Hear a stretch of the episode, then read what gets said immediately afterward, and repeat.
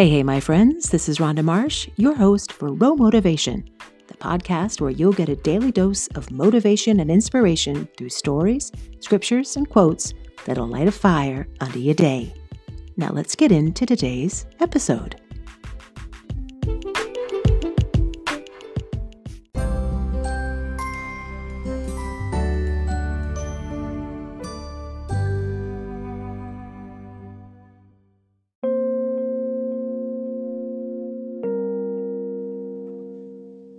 Hey, gang.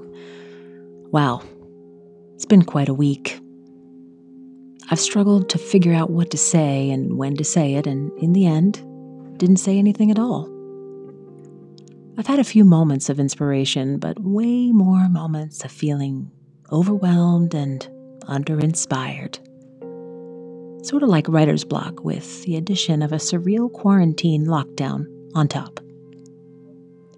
I decided that it's okay that I'm not cranking out as many episodes as I had thought I would when this whole thing began, because I'm doing the very best that I can to navigate an unprecedented time in history.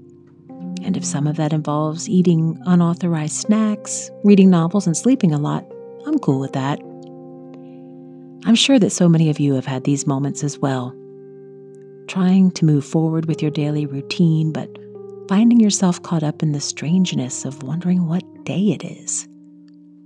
The great thing is, as you've heard mentioned once or twice, we're all in this together.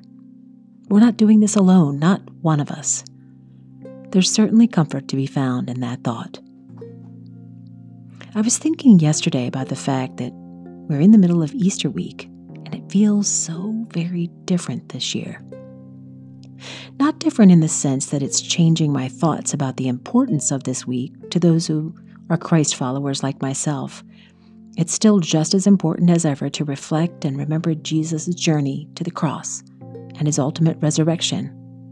But different in the sense that we're remembering these things without the gathering together of our church communities. We are essentially alone with Christ, if you will and I'm starting to realize just what a gift this is.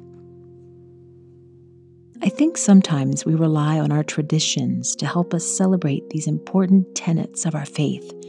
Traditions that, while they give us warm feelings of nostalgia and security, are, are just not important in and of themselves. Of course, I'll miss the beautiful gathering of my church family to have communion and prayer on Good Friday, and I'll miss singing on Easter Sunday with my choir friends in a new outfit just for the special occasion.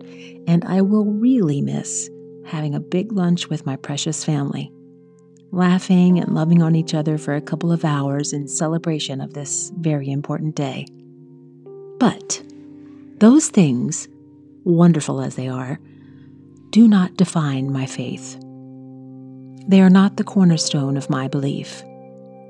Those things are reserved for my prayer time alone and my time spent reading the biblical account of Jesus' painful journey to the cross, full of betrayal, disillusionment, and injustice. Reflecting on the fact that as Christians, we believe that the Son of God laid down his life for our sins, taking all of the sin and shame upon himself and dying a cruel and humiliating death to give us the gift of eternal life. The best part of that story is the fact that though he died a criminal's death, he rose again on the third day, as was prophesied centuries before. This is what Easter Sunday is all about the resurrection. Maybe you are listening and you're not relating to this at all because you practice a different faith or you choose to practice none at all. That's between you and God, and you and God only.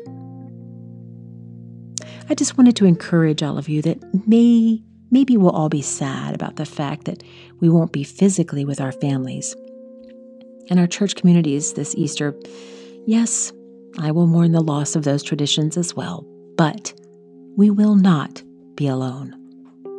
We will be able to thank our Lord in the quietness of the early hours of the morning without the rush and the hustle bustle of getting ready or preparing to put that roast in the oven before running out the door. We will have those moments to reflect and really let it sink in without distraction. And I, for one, am looking so forward to that. Blessings to all of you and happy Easter. May you find strength and peace in the quiet reflection. That's all for me for now. I'll catch you next time.